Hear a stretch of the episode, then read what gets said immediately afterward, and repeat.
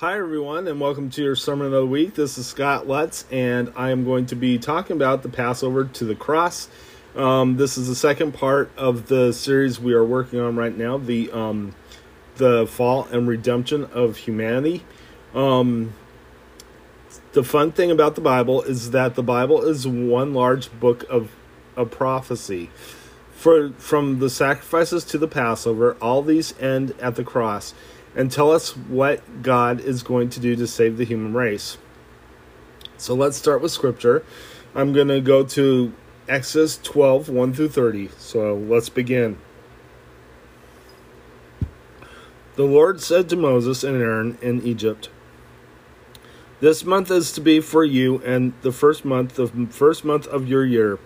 Tell the whole community of Israel that on the tenth day of the month each man is to take a lamb for his fate fa- from his for his family, one for each household. And any household is too small for a whole lamb, they must share one with their nearest neighbor. Having taken into account the number of people there are, you are to determine the amount of lamb needed in accordance with each with what each person will eat. The animals you choose must be year old males without defect, and you may take them from the sheep or the goats. Take care of them until the fourteenth day of the month, when all the people of the community of Israel must slaughter them at twilight. Then they are to take some of the blood and put it on the sides and tops of the door frames of the houses where they eat the lambs. That same night they are to eat the meat roasted over the fire, along with bitter herbs and bread made without yeast. Do not eat the meat raw or cooked in water, but roast it over the fire, head, legs, and inner parts. Do not leave any of it till morning. If some is left till morning, you must burn it. That, that this is how you will eat it. With your cloak tucked into your belt, your sandals on your feet, and your staff in your hand. Eat it in haste it is the Lord's Passover. On that same night, I will pass through Egypt and strike down every firstborn, both male and female, both men and animals. And I will bring judgment on all the gods in Egypt. I am the Lord. The blood will be will be a sign for you on the houses where you you are, and when I see the blood, I will pass over you. No destructive plague will touch you when I strike Egypt. This is a day you are to commemorate. For the generations to come, you shall celebrate it as a festival to the Lord, a lasting ordinance. For seven days you are to eat bread with it made without yeast. On the first day, remove the yeast from your houses.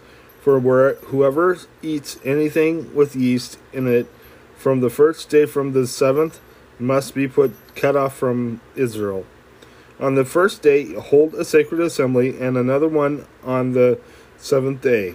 Do not work at all on these days, except to prepare food for everyone to eat. That is all you must you may do. Celebrate the feast of unleavened bread, because it is on the this very day that I brought you your divisions out of Egypt. Celebrate this day as a lasting ordinance for the generations to come. In the first month you are to eat bread made without yeast, from the evening of the fourteenth day until the evening of the twenty first day. For seven days now no yeast is to be found in your houses, and whoever eats anything with yeast in it must be cut off from the community of Israel, whether he is an alien or native born. Eat nothing made with yeast. Wherever you eat live, you must eat unleavened bread. Then Moses summoned all the elders of Israel and said to them, Go at once and select the animals for your families and slaughter the Passover lamb Take a bunch of hyssop, dip into dip it into the blood in the basin and put some of the blood on the top of the, uh, and on both sides of the doorframe. Not one of you shall go out the door of his house until morning. When the Lord goes through the land and to strike down the Egyptians, he will see the blood on the top of the sides of the doorframe and will put, pass over the doorway, and he will not permit the destroyer to enter your houses and strike you down. Obey these instructions at, as a lasting ordinance to you and your descendants. When you enter the land that the Lord will give you as promised, observe these cer- the ceremony. And when your children ask you, What does this ceremony mean to you? Then tell them, It is the Passover sacrifice to the Lord, who passed over the houses of the Israelites in Egypt and spared our homes when he struck down the Egyptians. Then the people bowed down and worshipped. The Israelites did just the what the Lord commanded Moses and Aaron. At midnight, the Lord struck down all the firstborn in Egypt from the firstborn of, the, of Pharaoh who sat on the throne to the firstborn of the, of the prisoner who was in the dungeon, and the firstborn of the livestock as well. Pharaoh and all his officials, all the Egyptians got up during the night, and there was loud wailing in Egypt, for there was not a house without someone dead. Okay, let's go ahead and head now to Leviticus 4 1 through 35. So we got more reading to do.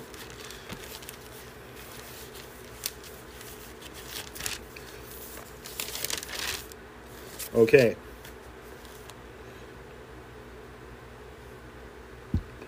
The sin offering.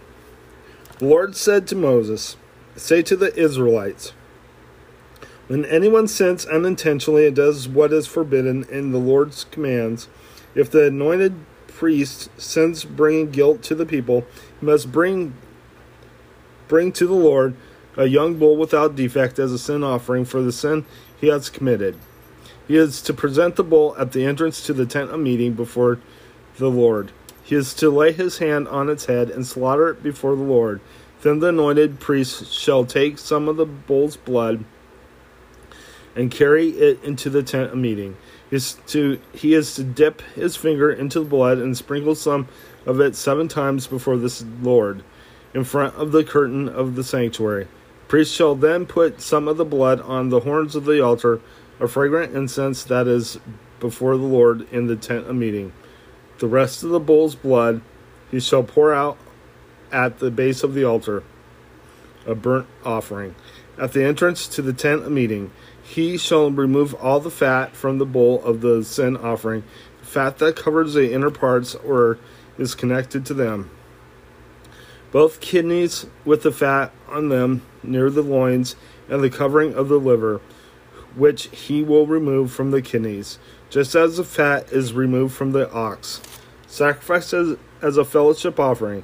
Then the priest shall burn them on the altar a burnt offering.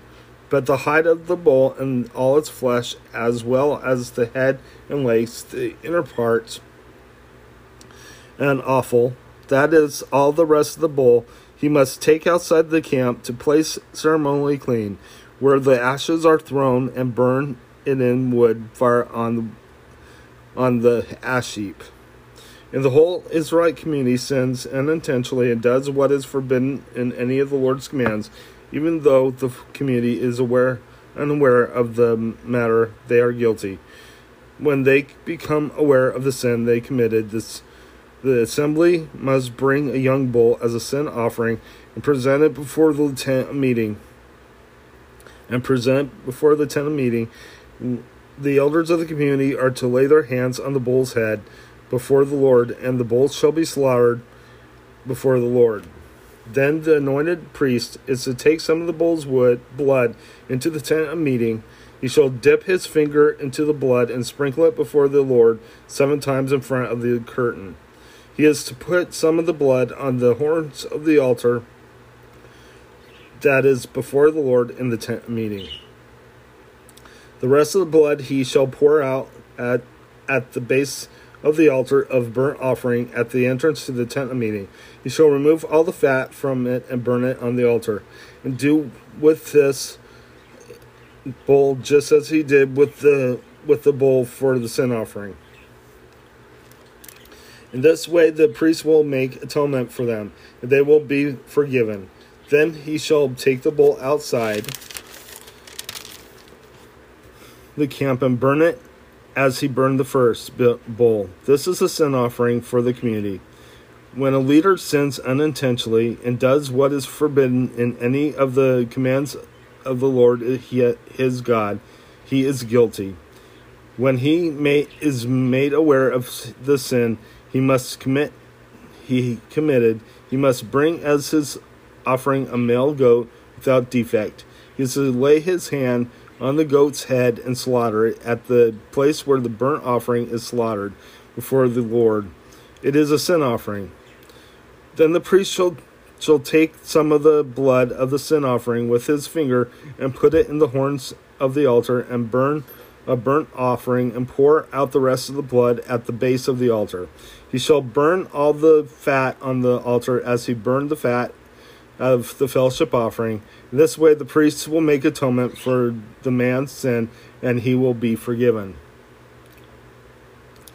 If a ma- member of the community sins unintentionally and does what is forbidden in any of the Lord's commands, he is guilty. When he made when he is made aware of the sin he committed, he must bring as his offering for the sin he committed a female goat without defect. He is to lay his hand on the head of the sin offering and slaughter it at the place of the burnt offering. Then the priest is to take some of the blood with his finger and put it on the horns of the altar and burnt offering and pour it on the rest of the blood at the base of the altar. He shall remove all the fat, just as the fat is removed from the fellowship offering. And the priest shall burn it on the altar as an aroma pleasing to the Lord. In this way, the priest will make atonement for him, and he will be forgiven. If he brings a lamb as his own offering, he is to bring a female without defect. He is to lay his hand on its head and slaughter it for its sin offering at the place where the burnt offering is slaughtered. Then the priest shall take some some of the blood of the sin offering with his finger and put it on the horns of the altar of burnt offering and pour out the rest of the blood at the base of the altar. He shall remove all the fat, just as the fat is removed from the lamb of the following offering, and the priest shall burn it on the altar on top of the offerings made to the Lord by fire. In this way, the priest will make atonement for him for the sin he has committed, and he will be forgiven.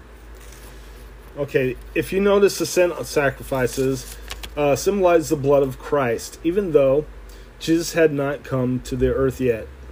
People still believed in the promise of the Messiah. The blood sacrifices were, were symbolic in showing us what Jesus was going to do when he came to die on the cross for us. The Passover in itself was not simply about a sacrifice or a holiday. If you notice that God commanded Israel to use lambs and goats and no other animals, the the sim, this symbolizes the Lamb of God, which is Jesus Christ, and the time of of the year Jesus was would be crucified. The Passover wasn't just about the Jews being freed from slavery. The Passover was a promise that God would one day free us from sin through the blood of his son Jesus Christ, since Jesus died on um, Passover week. So let's go ahead and head to our last and final part of Scripture, which is the Lord's Supper. And then we will um, close up from there. Then came the day of unleavened bread on which the Passover lamb had to sac- had to be sacrificed.